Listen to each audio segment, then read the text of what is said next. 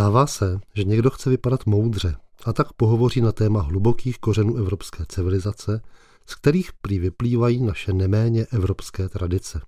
Někdy to pustím druhým uchem, jindy se přeci jen zamyslím, co tím asi dotyčný chtěl říct.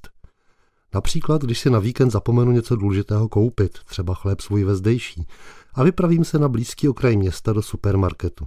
Rozhlédnu se po přeplněném parkovišti a se záchvěvem sebekritiky si vzpomenu, co dva z těch zdrojů tradic, židovství a křesťanství, říkají o svěcení svátečního dne, tedy neděle. Opravdu se tím nemyslela možnost strávit ten den mezi regály plnými zboží. A co ti lidé, kteří svou prací musí zajistit naši možnost nakupovat zbytečnosti i v neděli, tedy v den, kdy se nedělá? Jsem si vědom, že i já jsem součástí problému. Nedokážu si naplánovat čas tak, abych nemusel ve svátek otravovat v obchodě. Je to má vina, má veliká vina, jak každou neděli říkají bratři křesťané v kostelích. Ostatně, let které z nich potkávám pomši právě v tom obchodáku. Snažíme se upírat k tradici, která nám má být oporou v nejistém a měnícím se světě. Ale rozplývá se nám pod rukama už při něčem tak jednoduchém, jako je rozdělení týdne na čas práce a odpočinku. A ještě více tato neschopnost prožívat čas strukturovaně ukazuje na nekonečných diskuzích, jestli máme či nemáme právo rozhazovat peníze za konzum i ve dnech významných svátků.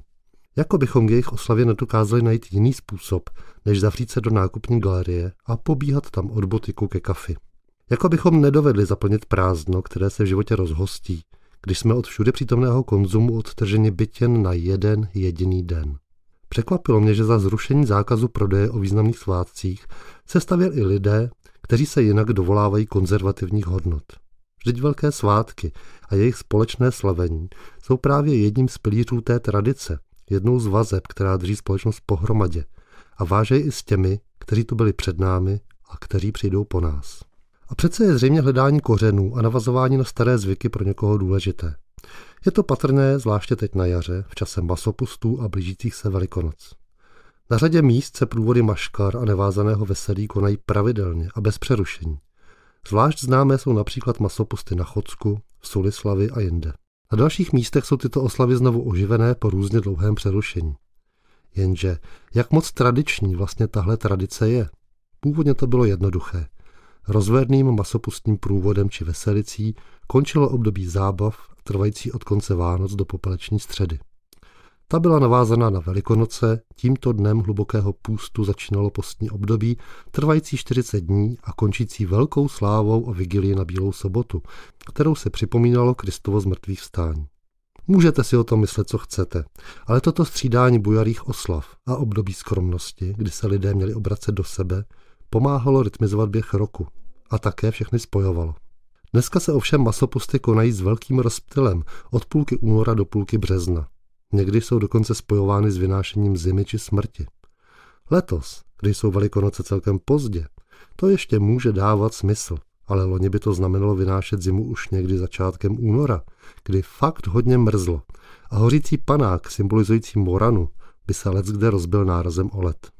S kolegy muzejníky, kteří se zabývají zvyky a tradicemi více než já, se někdy na tohle změtení a propojování prvků různých slavností dohromady díváme s úžasem, někdy více či méně nesouhlasným.